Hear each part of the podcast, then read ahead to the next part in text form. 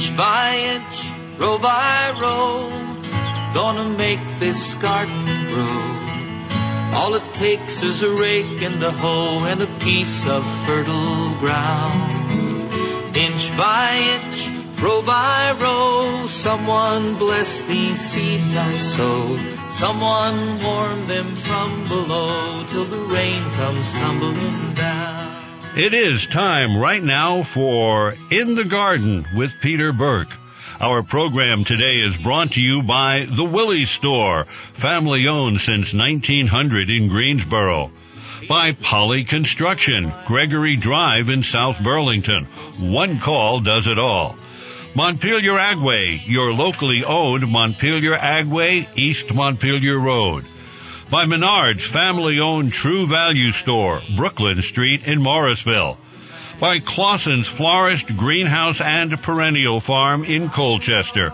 Top quality Vermont grown plants since 1972 by V's Flowers and Garden Shop. Flowers, hanging baskets, annuals, houseplants, potting supplies, and more in Waitsfield.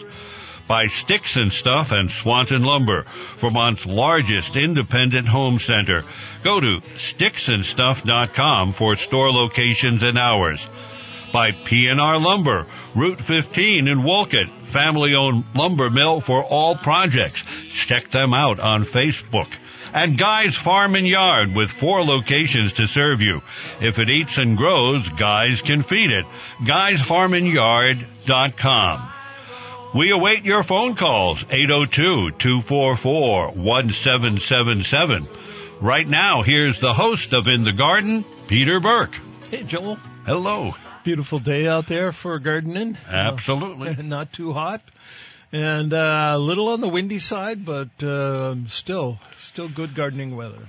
And uh, um, you know, I wanted to start out by uh, uh, giving a shout out to High Mowing Seeds, um, our own local seed company up in uh, Wolcott, and uh, they. Um, uh, I have uh, mentioned uh, that one of my friends is, is uh, Ukrainian, and and has been involved quite a bit. And she approached them, and they uh, sent her like 25 pounds of seed packages, and she sent them over to Poland, and they're going to make their way into Ukraine. And excellent. You just get you just the thought of of, of people. Uh, you know, having the gumption to go ahead and garden even amidst all of that, uh, you know, God bless them by, by, necessity in many cases. By necessity yeah. in many cases, and and uh, but still, uh, uh, just a shout out to those guys for that good deed and much appreciated for all the way around. And uh, did you get to listen? Uh, uh, Jack had Banjo Dan on, and yeah. I guess he's got a new album. And uh, what I heard was really great. So. Absolutely, Spirits. It's called. Beautiful graphics too on the album. We neglected to mention that too. well, Go- gorgeous, gorgeous. It, what I'm saying is that it is a CD. It's you don't just have to extract it from the ether, which you can do, you know, because that's the trend right now. But beautiful, Yeah. beautifully. Uh, appointed, uh, you know, CD with uh, liner notes and beautiful, beautiful, uh, you know, as I say, illustrations and uh, Jack and I were reminiscing over album covers and then CD covers and being able to read the liner notes. you know. well, uh, back in back in the day, it was a seven-inch record with a round hole in the middle, and that's and I always thought and still do. That's the way God intended. And now it's now you know the it's it's floating around In the ether in the somewhere. ether. Yes, Yes. exactly. That's where it, there's a lot of good music around there, but sometimes I don't know how to extract it. Yeah, I know what you mean. Well, um, I had an in- interesting com- uh, conversation with a, a fella at the seed store, and he was talking about gardening, and I mentioned, of course, the garden basics, and uh, um, you, you, which I'm sure you've all heard many times: the the permanent bed, permanent pathways, perfect soil, grid planting, and trellises, and um, he had a little girl there and he was like, but, but why, mister? You know, what, you know, and I thought, you know, what a great question. And it reminded me of my youngest daughter who was a bit, but why kid. And, and now of course is a, is a doctor and, and, uh, she was always very curious. And um, so I, I I thought, well, you know, I'll just take one of those things uh, uh, a show and just sort of go through the details about why. Why do you want a permanent bed? And um, it it it um, and of course, the more I talk to people about gardening, it it seems to be taking people are using beds rather than uh, just a garden plot, you know, that you rototill the whole thing. And um, you know the advantages of a of a permanent bed. Number one is you're not walking on it, so you're not compacting the soil around the root systems, and uh, that allows, of all things, air to get down to the roots. And one thing that we we sort of miss is that uh, in air, right, just the common air that we breathe, there's a tremendous amount of nitrogen. And many of the plants use that air both in their roots and in in their in their leaves uh, to feed on. And you know that's just something we don't think of. It's always the nitrogen that we put on, or you know the compost or whatever. But um, a plant needs air, so not walking on the planting bed is is a great advantage to a permanent bed. So you never really compact that soil. And in the same regard, right, with that air in it, it allows the water to penetrate down through to the root system. So the root system keeps growing down further and further into the soil. So your plants will have a, a much better root system when, when you're not compacting the soil. And just imagine, you know, you take a piece of clay and imagine the roots trying to penetrate through that clay. It's, um, you know, it's very nearly impossible. And you know the the obvious advantage of a of a permanent bed is that you're only fertilizing in that bed where you actually have plants. You're not fertilizing in the rows where you just encourage weeds. And the same thing goes with with uh, watering. You're only watering in that that one location. And because you're planting in a bed, you can plant uh, close together instead of rows with pathways in between. And that uh, when the plants uh, are close together like that, it's a, it's called a shade mulch. So it's you know you have less uh, less opportunity for weed seeds to plant and grow in between your your tiny rows of of plants. So that's kind of the rundown on why a permanent bed, and I, I hope um, maybe somebody will let that little girl know that that is the why, and thank her for for asking me the question because I remember my daughter saying, "But why, Papa? You know, but why is the sky blue? But why?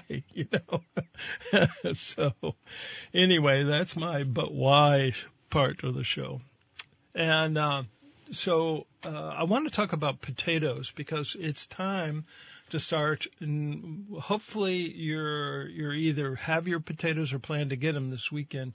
You want to make sure that you you have them so that uh, the stores don't run out. I was at Plainfield Hardware and and Agway and Blue Seal, and all of them have potatoes now. Um, but uh, if you wait until Memorial Day, you may find that the that the selection is uh, slim to none. So you want to get in there and and uh, not only uh, so you don't miss them, but also so that you get the varieties that you want, and you have the opportunity to green them. And what I mean by green them is you're going to take them out of the bag and put them in a spot where there's uh, light. And it doesn't need to be sunshine light, just ambient light is fine.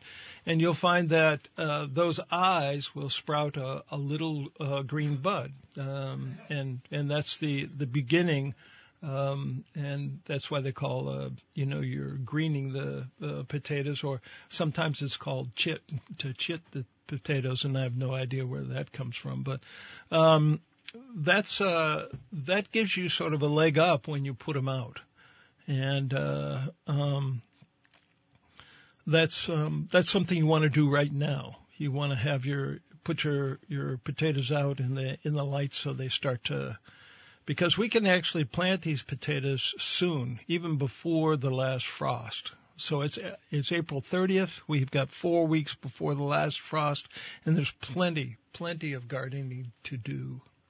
Um, okay, we'll take a break from potatoes and we'll talk to Freddie from Fayston. Hey, Freddie. Hi. Thanks Hi. for taking my call. How are you guys today? Uh, great, great. How about yourself? Super. Just came in from the garden. Good.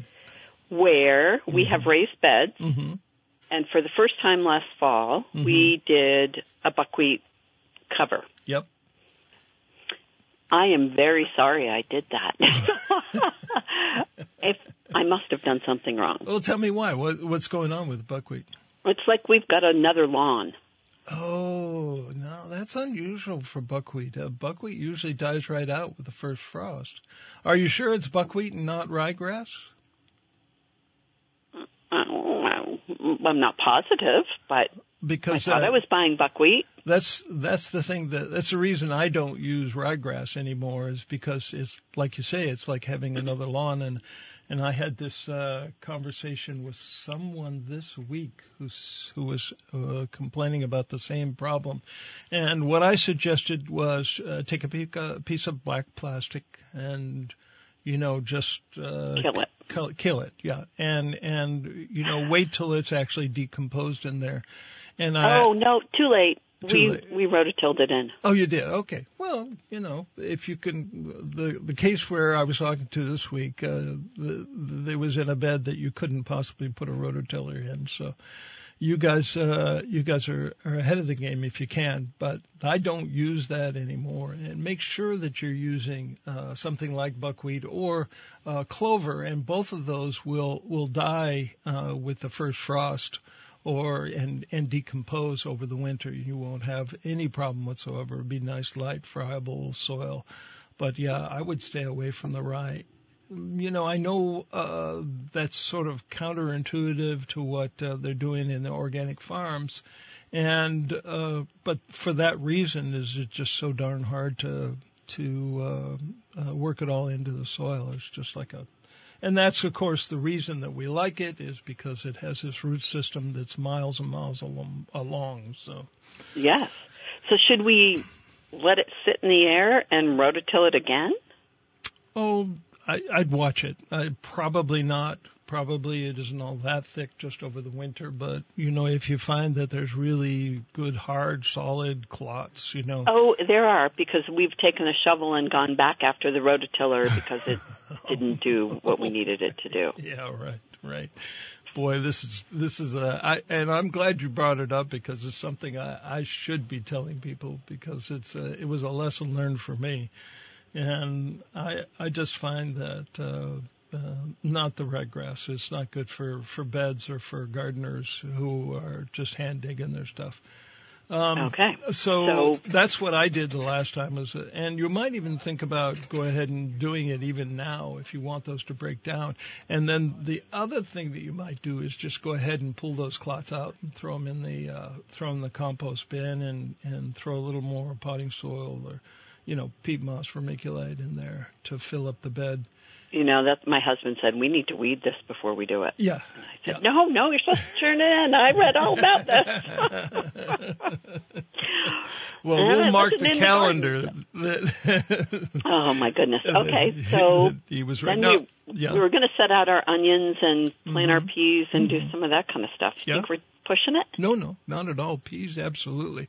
Now, um, that brings up another interesting point. Uh, I got a call from Bill Bill uh, Hannon over at Hamden Home Center, and he said, "What was that stuff you were talking about for the peas?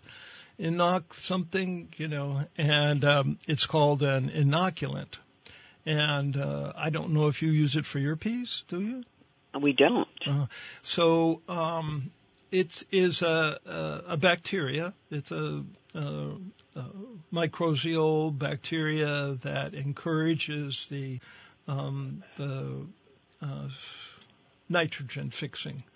And you'll see in all of the legumes, if you pull up the roots, whether it's uh, green beans or, or peas, uh, you'll see the little little sort of brownish balls on on the roots, and those are actually uh, those are the those rhizome or the um, I'm sorry the bacteria f- you know fixing nitrogen, and that's why I was saying you know it's you got to have roots. The roots actually fix nitrogen for the plant and actually absorb nitrogen. So the the inoculant helps the plant to do that. And eventually, if you plant it with none of it, uh, you'll you'll uh, it will sort of come in on its own. But since we we kind of move our stuff around a bit, it's better to go ahead and inoculate. And Oh. and and you can get them, you know, Agway and Blue Seal and all the other. Most everybody has it, uh, but sometimes you have to ask for it because it's a very tiny little bag, you know, and um, watch out because it, it's a it's a black powder that if there's even the least bit of a little leak, you'll have black powder all over the place. I found out this morning that my hands were black and I had black stuff in my pants, and I was like, oh my god. so, Okay, and what is it called? Just an inoculant? it's called inoculant, and I I got some uh, at both places, and one was uh, it, it one was called Fix and Grow, and it was the the brand name is Olds O L D S. But uh, if you just ask for an inoculant, they'll point you in the right direction. And it is literally uh, about the size of a seed packet. And inside of it is a is a black powder on one of them, and sort of black little pelletized uh, powder on in the other one. Uh, one was uh, cost me four bucks, and the other one cost me eight bucks, which I was surprised. But um, the the one that cost eight bucks does about as twice as much as the one that does four bucks. So you know they're about the same one way or the other. So uh, the the the one does a 40 foot row of of uh, peas, you know, or or Oh, beans. perfect. Okay, and so you know one is enough. Um, depending on how long you've been gardening, you know you may not need it, but it's worth it. Um, when you buy that pack, just go ahead and use it all up because it's only good for one year. Uh, the Okay. expiration date is December 21st, uh, December, yeah, December 30, Of uh, 2022. 2022, Okay. yeah. All right. And- Good to know. Thank you for that info. You're very welcome. Okay. Thanks. Bye bye. Bye. So the it's the the little things sometimes, and and uh, particularly if you have an, a new garden or if you're planting your peas or your beans in a place that's new, you definitely want to use the inoculant. And um, I forgot to mention Fred to Freddie. Uh, uh, what people normally do is they they'll soak their peas for an hour, uh, pour off the water, and then on the wet seeds they'll they'll uh, you know sprinkle the this powder on the on the seeds, and then you plant them uh, with that uh, uh, with the black powder sitting on top of them. You can actually plant them and then uh, uh, sprinkle it over the row if you want to, but I don't know. I've always just uh, wet them and make sure that I that I know for sure it's right there on the seed. As the the roots tend to grow, they have that uh, that period bacteria they need. And uh, how are we doing on time? You want to take a mhm, break? All right, folks, we'll be back.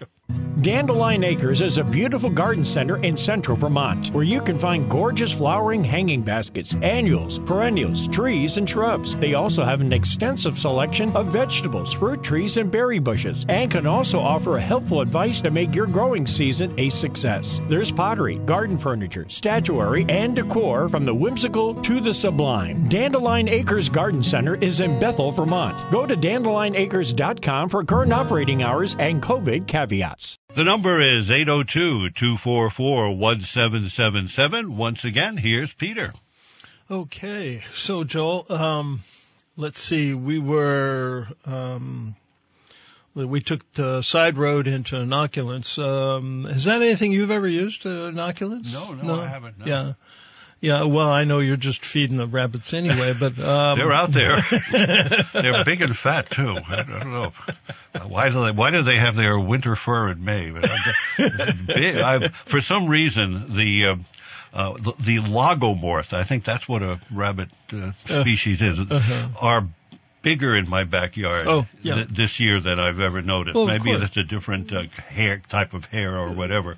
But I've, uh, I They're just well They're little bunnies are everywhere, but now they're big rabbits. You know, the, the, the cat's afraid to even look at them. You know. Well, it's funny because you know you always think of rabbits as sort of laid back and you know uh, whatever uh, you know, uh, but they they can be very fierce fighters. Oh, I- if you've ever tangled with one or seen them tangle with a you know uh, predator. Yeah. Well, everybody's out there in my backyard. They, they know there's food, and the Mm-hmm. critters that come for the food Yeah. attract the critters that come to eat those critters. You know, so I have this ecosystem back there.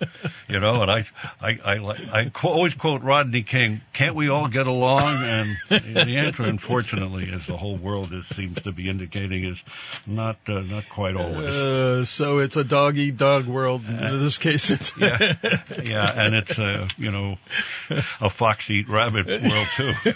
right. Rabbit eat your lettuce.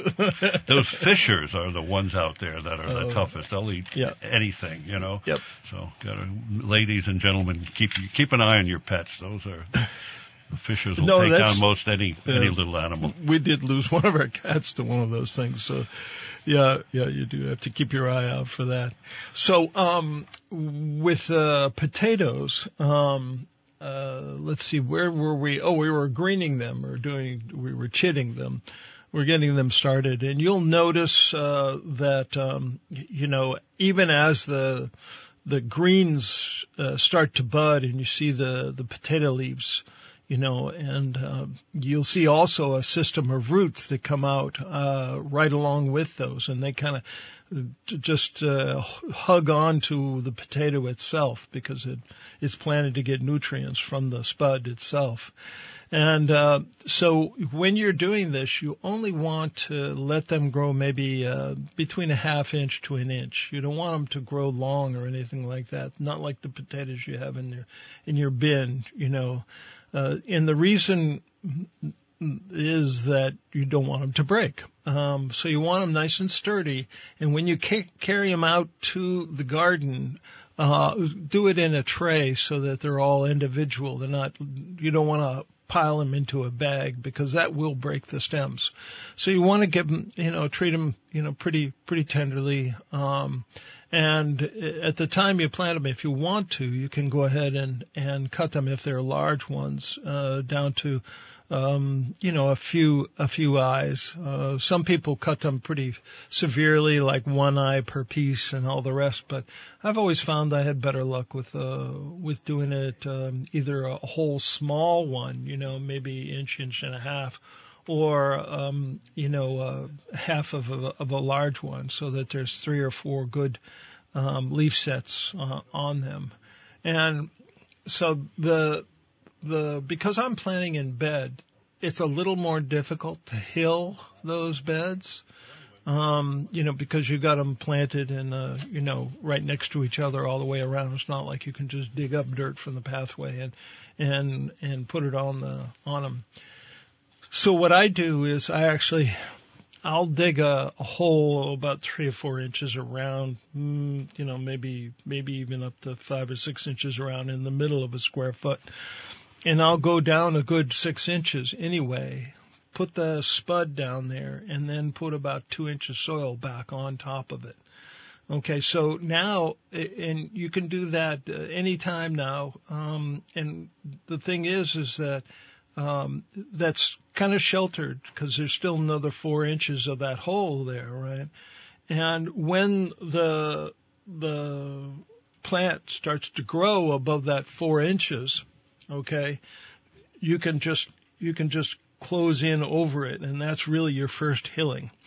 And the reason that we hill potatoes is that that seed potato that you have down there about six inches, the potatoes are going to grow actually above that seed. They don't go down on the roots down below. They'll actually grow above that. And so since they're growing above it, they eventually will grow right up to where the soil level is, and then they start to turn green. So that's what we're trying to avoid, and that's why we hill them. Is we hill them in order to to keep them the from turning green. So that's the one thing you want to watch as you go down through your garden beds is to look to make sure that there's no uh, potato sort of uh, poking, you know, to just you know coming up uh, to the surface of the soil. So uh, once you've uh, held them once, you probably will hill them one more time, and that's with about two or three inches. And well, what I'll use is just my my regular old potting soil or the mix of potting soil and vermiculite and compost, or you can get a bag of soil and put it in there. and that's just another couple inches. So you don't need any more than that, and your potatoes will grow right in that little hole right there, and and uh, and you should have a bunch of them by the time um, uh, August comes. Well, Forbes, hey, Joel, let's talk to Forbes. Hello. How are you? I'm good. How about yourself? Great. You handle uh, growing concerns, don't you? Uh, Listen, the, the tick infestation is unbelievable Oh, this yeah. year. What I've have you that. What have you got for yeah. That that we can fight fight ticks off with? Uh, no, that's that's uh, I I I just know what I'm told is you know make sure that you dress appropriately. More or less, that's with long plants uh, tucked into your into your socks or you know into a gaiter of some sort. So because that's that's the most likely place you're going to pick up a tick is um, is is uh, uh, at your pant leg. You know, and I, I've seen them crawl up my pant leg and right over my prosthesis up to my thigh. You know, and so uh, that's the that's the first thing. The second thing is if you, you wear as much white or light colored clothes as you can so that you see them. Make sure you're wearing a long sleeve. Uh, I have uh, a set of long sleeve white T-shirts that I use. Uh, I got from Lands' End or somewhere, and uh, so and then I use uh, the gloves and and um, but there's nothing that replaces the you know the buddy system, and then that's to to check you for ticks. Um, a matter of fact, I think there's a song like that, isn't there? what about you, Forbes? What do you got? What are your secrets? Well, uh, what I use tick- is uh, just inexpensive um, uh, full uh, painters uh, Mm-hmm. Yep. kind of coveralls. Perfect. Yeah. Uh, they're they're sheer. They breathe, so you don't sweat to death in them. Yeah. And they have elastic around the uh, the cuffs on your wrist and also your pant leg. Great idea. That that seems to work good, and it's cheap enough. Yeah. Yeah. Uh, Well, there is uh, some. I've, I've worked with some mixed up some spray, and that's uh, lemongrass, uh, essential oil, uh, eucalyptus, and water. Really? Small spray bottle. That seems to. And you spray like the that at all. clothing or you spray your skin? I spray it on my clothing. Yeah. Okay. Um, 20 drops of lemongrass uh, essential oil and 20 uh, drops of eucalyptus mhm. with water. My That, uh, uh, they don't like that. No, yeah, I'll bet. Any kind of anything with a strong scent, they seem, do seem to, uh, but Right. somehow or another, they they seem to be quite willing to fight through it and and get to you one way or the other. My uh, son-in-law ha is a is a big outdoor guys, and he uh, actually gets these uh, uh, pants from REI and a couple of other of those outdoor places that um, that are uh, impregnated with a, a repellent, a bug repellent. And uh, he says that that works really well. He's very happy with those. So that's another approach that you can have to it. Of course, you know the the common sense stuff is that uh, when you're walking through high grass, you know that's not a path. Uh, um, you know that's that's where you got to be super careful because that's where that's where they are. That's where they're going to be, and that's where they're in wait for you, just sitting on that uh, tall grass, waiting for a warm body to to jump on. So. Um, yeah, it seems to be uh, synonymous with anything you're outdoors with or, or Mhm. planting or doing gardening work. Mhm. I mean, it's going to be a, Mm-hmm. a mutual problem along with uh, the cultural parts of growing things. Yeah, Okay, that well, and the- thank you. That and the black flies and uh, I, Yeah, right. yes, you know. There you go. All right, I have thank heard you. though. I, I don't know if you've heard this too. Is that uh, the ducks in your garden are are good for all kinds of little critters like the ticks and uh, you know even snails for that matter. And so I don't know. I'm I'm not sure I'd be willing to to have a gaggle of gu- ducks to to contend with. Yeah, uh, it's um, it's a constant constant battle. The only thing that kills a, a tick actually is uh, extreme long periods of hot weather or dry weather. Right. Yeah. Yeah. So They, right now, uh, actually dehydrate and die. hmm hmm Sounds good to We me. haven't had that lately. no. Okay. All right. Well, this time of Thank year, you. but thanks, Forbes. Yeah, appreciate Right the on. call. Yeah.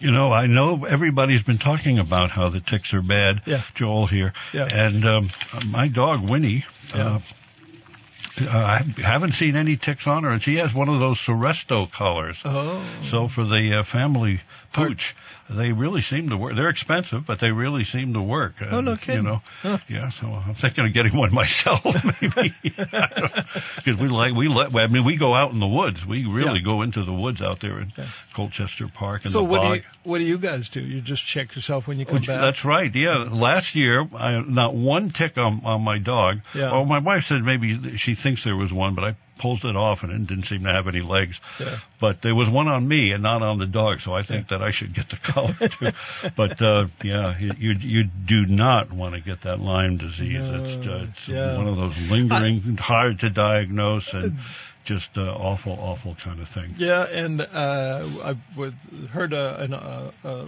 article on the radio about how uh, certain ticks actually uh, infect you, and you become allergic to meat, to red meat. Ugh. And uh, I, have, I, it was funny because this, uh, when I first found that out, and I think we talked about that last year a little bit. Um, but yeah, there's there's a lot of good reasons to to check, make sure you don't have any ticks. Well, my dog definitely is not allergic to red meat. it wouldn't bother me all that much, but uh, but He's not ticked off, huh? no, no, no. I, uh, my goodness. Well, uh, as as a lot of folks well know who has met my dog, she'll eat anything, steal anything, and uh, anyway, it's pretty good for a 14 year old uh, beagle. But at any rate, um, two four four one seven seven seven. We had a call. In fact, now the phones are lighting up. Okay, great. So let us uh, just go blind into one right here. Push this button and say, "Good afternoon. Uh, your first name in town. You're on with Peter." Wild Bill in South Woodbury. Oh my word! Up in God's country there. well, yeah, it's nice out today, by yeah, yeah.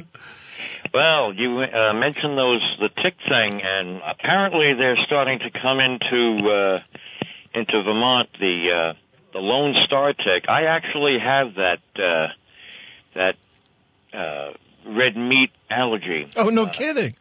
For two years, well, the last two years, I was down in Long, the east end of Long Island, and up in the northeast corner of uh, Connecticut, dealing with uh, cleaning up my friend's estates, his mother's house and his house.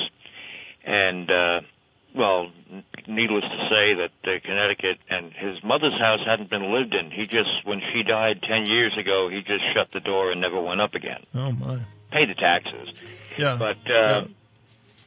you know, I had to fight my way in with a machete to get into the, to the front door. oh, my. And it was in a very, it used to be, there was a dairy farm there many years ago. hmm But, uh, you know, I, I picked three or four ticks off of me a day up there. Yeah, yeah. And the same thing down in Long Island. Uh, yeah, but down in Long Island, you've got the, uh, the deer ticks. Oh, the deer ticks, yeah. Yeah. Well, I didn't pay much attention to it, and uh, I went out one day and I had two hamburgers, and this is about oh, three or four months, the, the middle of uh, last year, Yeah.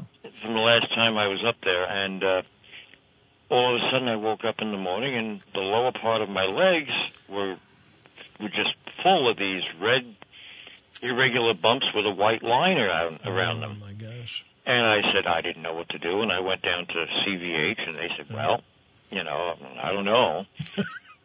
so I didn't know anything about this this uh, thing, Yeah. and uh, I was talking with a friend of mine down in Long Island. She says, "Yeah, you." It, I can't remember the name of it, Yep. but uh, she has it in the worst way, Yeah. and you know, she got bit by these uh, Lone Star ticks. I have it to where if I make a chili, I'm okay. Oh, it's But really well cooked then. Yep, I, I can't have a hamburger anymore. Wow. Uh, I- it will get. Uh, I have this cream to put on it, which makes the itch go away. But she's on the on the other hand, she uh, she has a very serious case of it, and she went to a barbecue and they did the steaks and the hamburgers first, and then she had some barbecued vegetables, Mm. and they had to bring it to the hospital just Oh. because they put the vegetables on the meat that From the grill? on Wow. the grill. Yes, Oh my gosh. so it is quite a, a serious thing. Hmm, hmm. But I don't have Lyme disease, and how I don't have that, I, mean, I don't know. I, jeez, you uh, right, right. You would never never think that having Lyme disease would be a plus, right? Uh, yeah, it, it's that's the only that's the only thing that uh, that does it. You know, it just yeah, yeah. it, it's a very very strange thing, and I pray to God that it doesn't get too bad. I mean, I I've never knock wood. Um, pardon me. Uh, I've never seen a tick up here yet. Yeah, yeah. You mean the the Lone Star tick, or Well, I haven't I haven't seen any Lone Star ticks, but Mhm. I haven't seen Woodbury uh, uh, a deer tick. no? I'm sure they're out there, Oh yeah, yeah, but uh, my dog has very short hair, yeah. and uh, he hasn't gotten one in the last. Oh golly, I've had him now four years. Uh, does he have a tick collar on, or do No. You, you co- no? Huh? No. Well, that's great. uh, uh, that's uh, that's really something. So when you go out, how do you avoid getting the ticks on you? Well, uh, I, I do the spray things. Oh, you do, yeah. Yeah. The, the DEET. Yeah, and that's that's. I, I had to do that. Good Lord, have mercy. I was wondering um, if I was going to poison myself down in Connecticut. I put so much of it on, and you know they would still come on to me. Yeah, yeah, yeah. It's uh, you need the the physical barriers as well as the as that stuff. Yeah, I think so. Anyway, on Well- a question of gardening, Yes. I got an old ladder, Yeah. and I was going to try and do some uh, cucumbers and peas this year. Yeah. and I figured, well, you know, I'm going to lay it on uh, long ways but upright, Okay. and uh, just kind of tie the strings down and poke a stick in the ground when the seedlings come up. You think that's a halfway good idea? It's aluminum. Yeah, I I don't see why it wouldn't work. Um, the aluminum. Uh, let's see. I don't know if it will get too hot, but uh, my wire. I use wire uh, mesh, and it doesn't seem to get too hot. So, yeah, I don't see why it wouldn't work. You know. Uh, how do you say you're going to lay it on its edge, so it's up about what 18 inches or something? Yeah, well, I'm going to stick it on a uh, a couple of stumps, Oh, I see. Okay. so it's going to be about oh a foot up in the air, hmm Yeah. and then I'll just you know because I I don't really want to have it so high that I can't reach them. Uh, that's a that's definitely a drawback. I know. Um, yeah, there's no reason it wouldn't work. Any kind of support will work. You know, um, uh, you may have to. Uh, matter of fact, I would assume you would have to um, tie it up to start with to get it to sort of train it anyway at, in the beginning. Otherwise, the tendency is it wants to creep on the ground. So you're going to have to train it to to you know get that first uh, leg hold up into the ladder. Yeah, I've, I've got some of those. Uh, hmm oh, I call them popsicle sticks. Yeah. but they're about eight inches long, and uh, I figured I'd just tie the string to that, tie it to the ladder, and then tie the string to that, Yeah. Shove it in the ground next to the uh, the seedling. Yeah, they'll be they'll be happy as could be, and uh, you're picking and make picking a lot easier. That's for sure. And uh, so both the um, the peas, uh, the cucumbers, your pole beans, all of those will will work well on on something like that.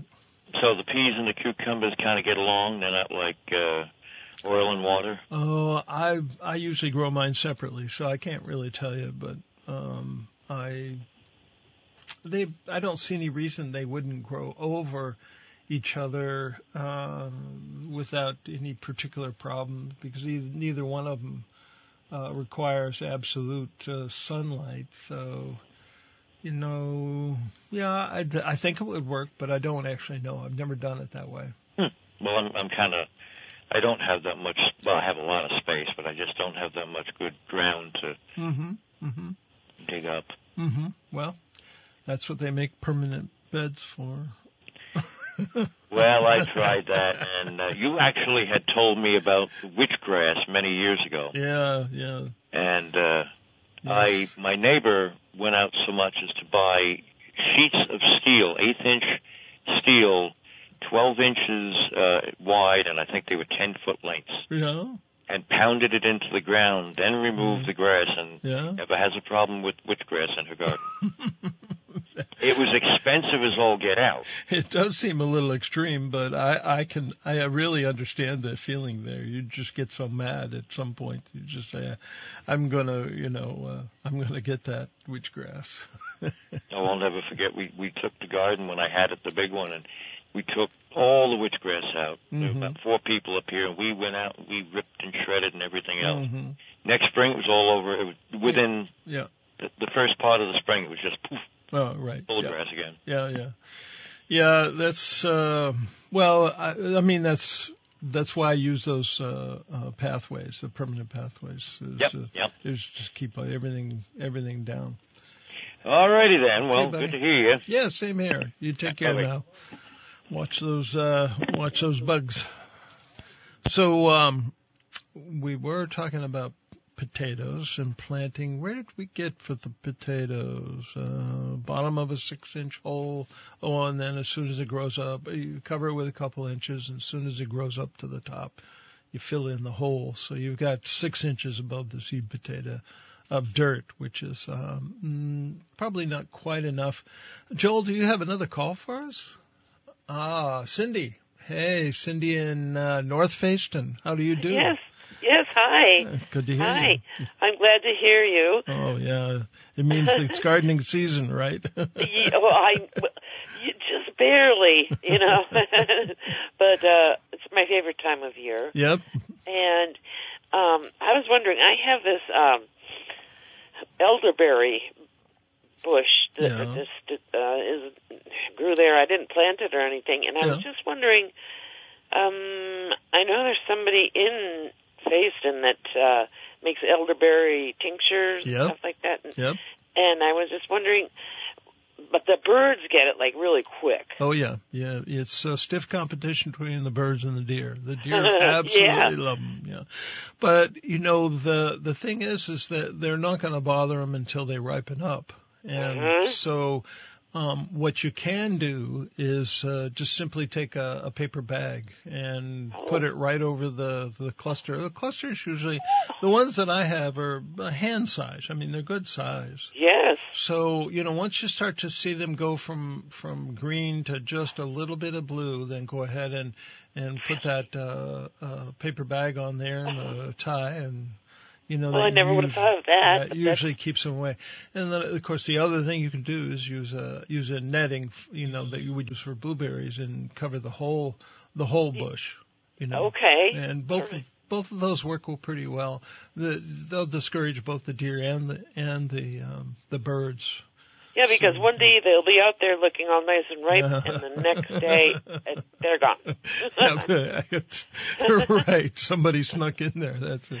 Yeah. The elderberry fairy is well fed. Oh yeah, I do love them, but Yeah, Um, yeah, yeah. um, well, as you're right, um, we make a, a cough syrup. You know, would would Yes. would do one little bottle of uh, elderberry uh, juice. Uh, you know, once it's smashed and boiled down, and then add uh, a fair amount of honey to it, and then just bottle it up, Oh, put it in the fridge. that's what I want to do. Yeah, Yeah, So. I'm going to be comprehend. I'm going to really pay attention this year, Mhm. and not let whoever's taking them away just like gather them up.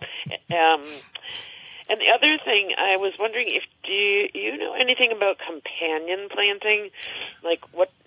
You know, is a good suggestion The plants that like to be together or maybe don't want to be planted too Well, I, you know, we know that carrots love tomatoes. Yeah, garlic. What is it? Garlic. Girl, yeah, I know. um, you know, in a in a garden size. I mean, I I, I have a fairly good sized garden, uh, 54 by four beds, and uh, and a, plus a little bit. And uh, I have found the only thing that I've ever seen that was clearly uh, one did not like the other was my celery. Uh, I had three celery plants, one right next to where the peas were, and then two more down. And the one next to the peas did not grow well. And uh, I always suspected that that was just simply a bad combination. There was something in the in the root system of one that didn't like the root system. Well, maybe because those peas put out that nitrogen. And, uh, you know, who knows? I, I, it's it's a Yeah, guess for me. yeah. And most of that that kind of companion planting is just that. It's sort of empirical. It's by observation, and uh, Mm. you know uh, the that. Uh, but for the most part, I just plant stuff where, you know, where I want to put it, and. Uh, um, I haven't noticed anything other than that one that that made a big difference. Now, um, the usefulness of marigolds around your cabbage plants Oh, is right. is a well documented. Uh, Yes. And uh, the cool thing about that is the root systems in the marigold also discourage uh, nematodes, which y you know I've I've been through oh, a few times when when my uh, cabbage plants and and a lot of my brassica were were just infested with the nematodes and the, the root the root maggot as it's called. Yeah, you know, I stopped growing stuff like that because of it. hmm Yeah. But I forgot. I I did know about the marigolds. yeah. Just to plant them sporadically or however you want, like throughout Yeah. the garden. And yeah, I forgot about that. And, and what a what a wonderful thing to put in your garden. right. the and there's so marigolds- kinds. Absolutely, and the marigolds I grew, they were like two feet tall, and they were, you know, mixed all in. It was, it's a, it's wonderful. I, I really enjoy the flowers in there like that. I'm glad you reminded me of the marigolds. Yeah. Because they're just a, a good thing in general to Mm-hmm. have around. Especially, you wouldn't, or some people might not think to put them in the vegetable garden. Mm-hmm. Yeah. But intersperse them in there, and I think Yeah. that's a really good idea. Yes. Well, I, you know, I plant one cabbage plant per square foot, so. I have my four by four bed, 16 squares. I plant 12 of, of the cabbages in the front, and then I'll put my uh, pole beans on the back. Oh, right. Yeah. And then, Mhm. so actually, in each little space in between the cabbages, that's where I'll do oh, usually about three marigolds in, in, in the in the bunch, and they seem to be enough. And uh, Yeah, Yeah. it's um, the, the marigolds that do, yeah, they're oh, and they're so fragrant, and it's very- yeah, and beautiful. Yeah, yeah. too. Yes. Well, thank you. You're quite welcome. Thanks for the call, Cindy. I was glad you called. Okay, me too. Bye-bye. Take care. Good companions, huh? Uh, so uh, yeah, the miracles um, are just great, and I, I think we should take a break, don't you, Joel? Sounds like a good idea for our fine underwriters. In decades past, you opened a business, hung out your shingle, and the customers came. Today, hanging out your shingle means creating an engaging website. The modern consumer is using the internet to find businesses like yours. Are you positioned so you'll rise to the top of their search? Let the Radio Vermont Group Digital Services work with you to make sure you're visible online and to target your marketing to location, demographic, and interest. Learn more at rvgdigital.com. It's in the garden with Peter Burke, and uh, Peter, we've got Norm from Bristol to kick things off. You there? Okay. Yeah. You all right? Good. Yeah. Hey, well, Norm from Bristol, welcome. Yes, it's my first time calling in this year. Oh, well, welcome. I'm Um, so glad you did. I was listening last week or week before last. Uh, you were talking about putting vermiculite Yep. in the garden. Yep. Uh, what exactly is the composition of vermiculite? Because I like to keep everything organic as much Yeah. as possible. Yep. Uh, vermiculite is uh, is mica basically, and it's uh, like popcorn rock. It's uh, it's heated up and it pops, and it's uh, very porous once it pops. And uh, now all of the vermiculite that is processed now is asbestos free because it's now illegal to have asbestos Right. in vermiculite. So um, that was uh, quite a concern for for an, a number of years, but it's been a long time since they've allowed uh, vermiculite to to be processed with uh, asbestos in it. So that's all it is, just a regular old uh, regular old mica uh, rock. So Okay, then that sounds good. yeah, so it's organic. It's definitely OMRI approved, and um, you know there's no nothing toxic in it. Great. Well, thank you very much. Well, you're welcome, Norm. Thanks for the call. And uh, Joel, did you say we have Tom from Richmond? Yes, it is. Okay, Tom, how are you? Good. First of all, I'd like to talk about the ticks. I worked in the line crew. Yes. The clothes, we took our clothes and sprayed them with what's called a perneferin. Okay, perneferin. We never let it touch your skin. Yeah. And that's what we used out in the fields when we were working line work.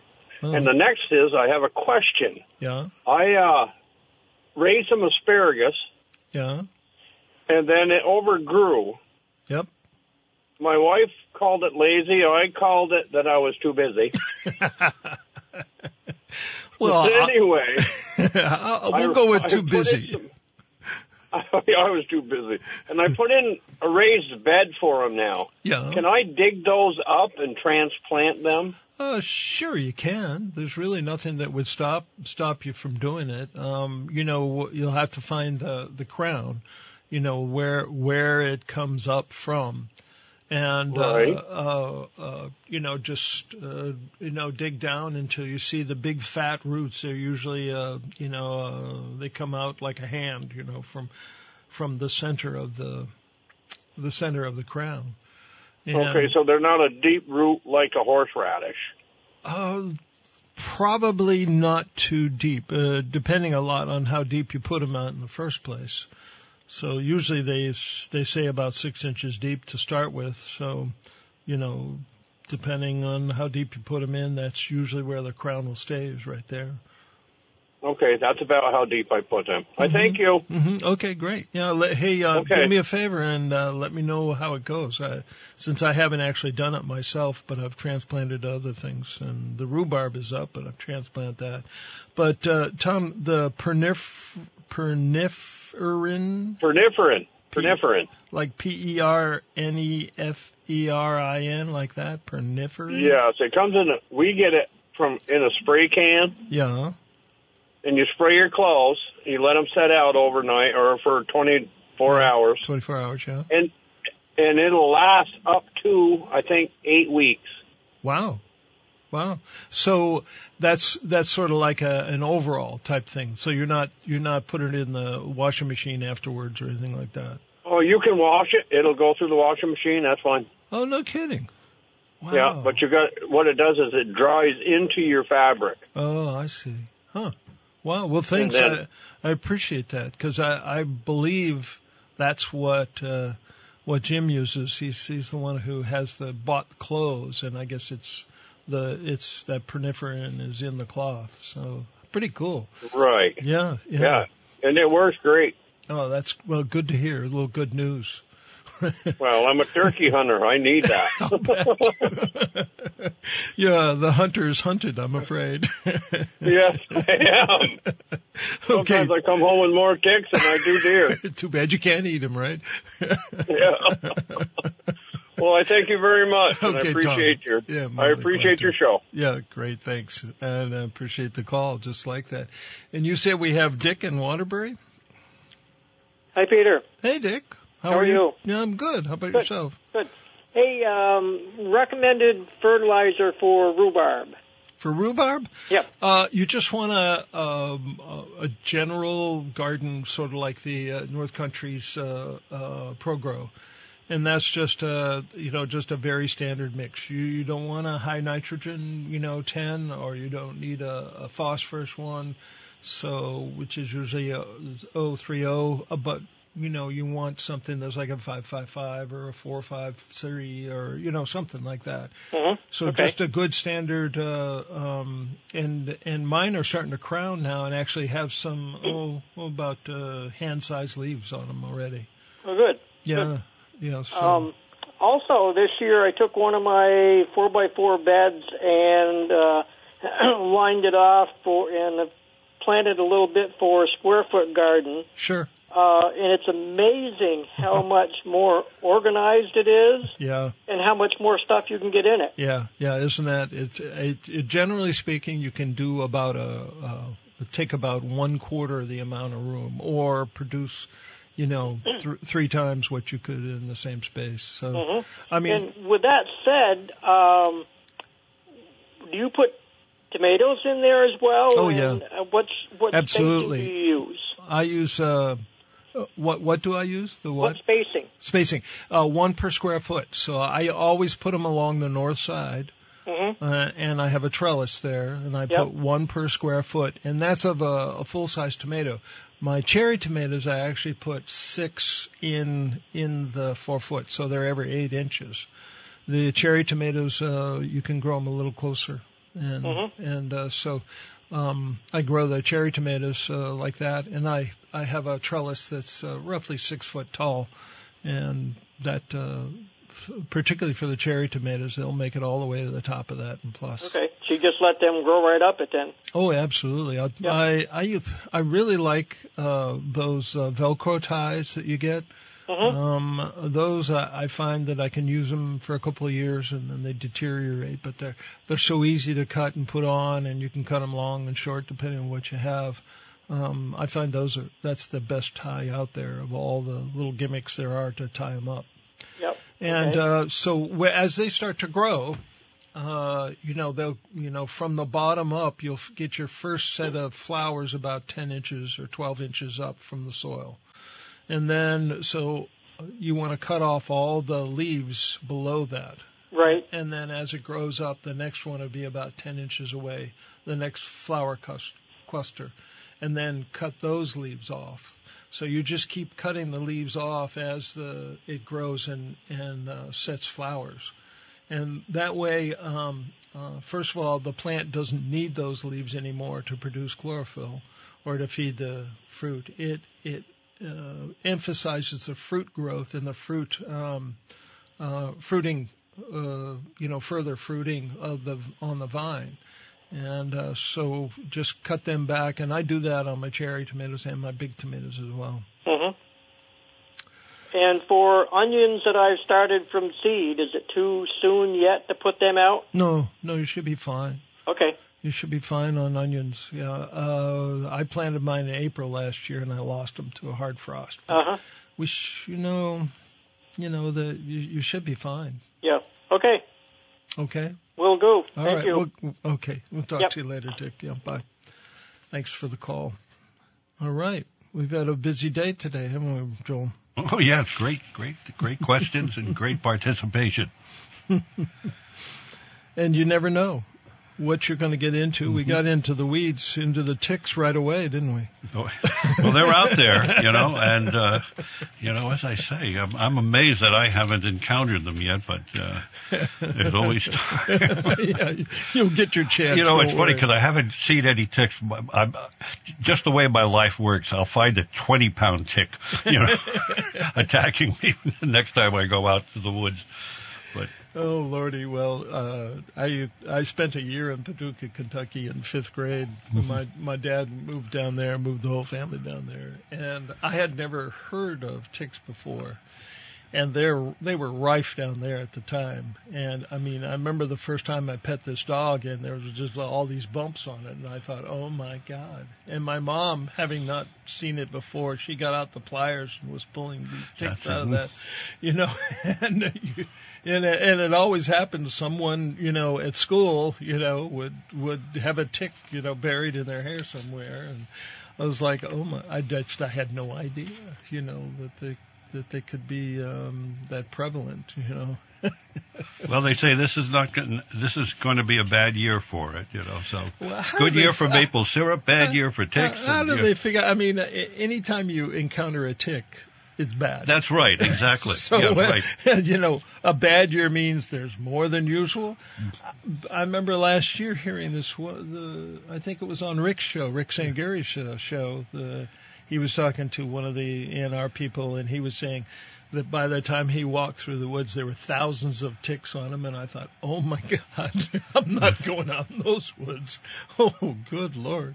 So uh, I don't know what what constitutes a bad year, but. Uh, Well, the uh, the people in Fish and Wildlife and other Yeah. agencies, they have their scientists out there Yeah. measuring and and uh, you know assume their scientific prognostications are the best. Uh, Right, I guess uh, to They- be fore to be forewarned is to be forearmed. and they be, send some poor soul out there all dressed in white and said, uh, "Hey Joel, just walk up around this thing and and, then they come come back, in- right?" and And, then then they they- count with a pair of pliers and one, two, 47, 48. But as I say, to be, 350. to be forewarned is to be forearmed, and to be Forearmed. forearmed is to be half an octopus, as the, the old Latin saying goes. Oh my gosh, Joel! I've never heard that. How could I have not heard that? That No, is- it's because uh, you don't spend enough time hanging around me. well, I, I, thanks for thanks for that. I don't know. I pick up things that, uh, well, hopefully not ticks, but You're right. F- Forearmed. I'm going to have to write that down. I got to tell that to Lucy. She'll love it. But anyway, yeah, we're trying to keep an eye on things. There's also those uh, shallots, uh, those Uh-huh. wild shallots that, Yeah, uh, the that ramps. rams. Yeah. There's a tox. This is very serious. We're not joking. There's a toxic variety of those that are proliferating right now, oh, and uh, they've already had several cases of poisoning really? here, Oh, uh, individuals, and you get very sick, uh, uh, vomiting and everything. I, w- I would look that up. Uh, there's a name for it, the scientific name, which I it did not register when I heard this uh, report. So, uh, Okay, if you I'm- are interested, uh, I would I would Google poison rant Vermont, and there is a there would be a story on that.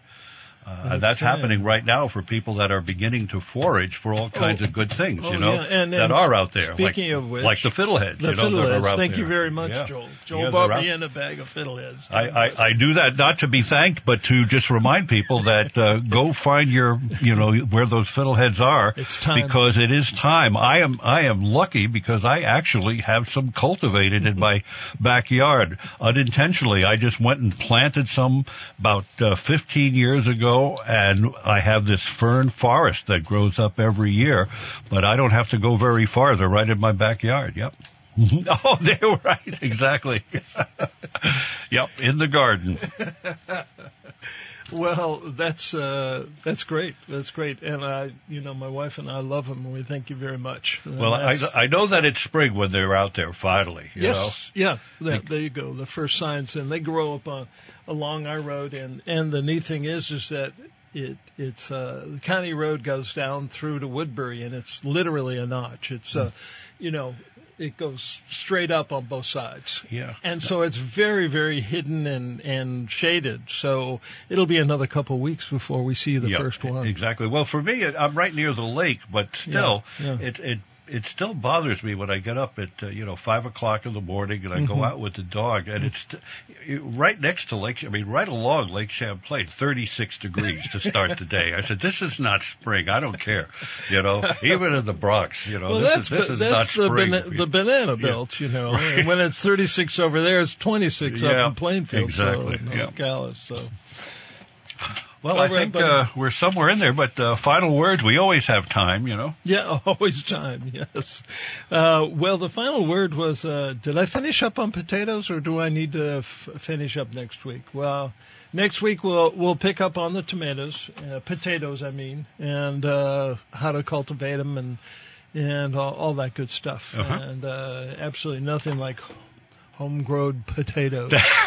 That could be another song. Yeah, home, home. Oh, those new potatoes are just uh, Aren't they? Oh, I know, and I uh, that you're right, uh, and that's one of the things I wanted to go over on the uh, the different varieties. So we'll pick up on potatoes next uh, next week and all the different varieties. So call in if you have a question on potatoes or anything else, and we will ta see you in the garden.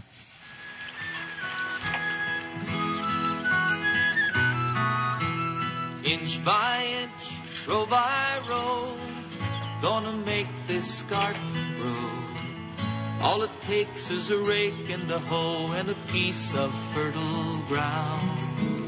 Inch by inch, row by row, someone bless these seeds I sow.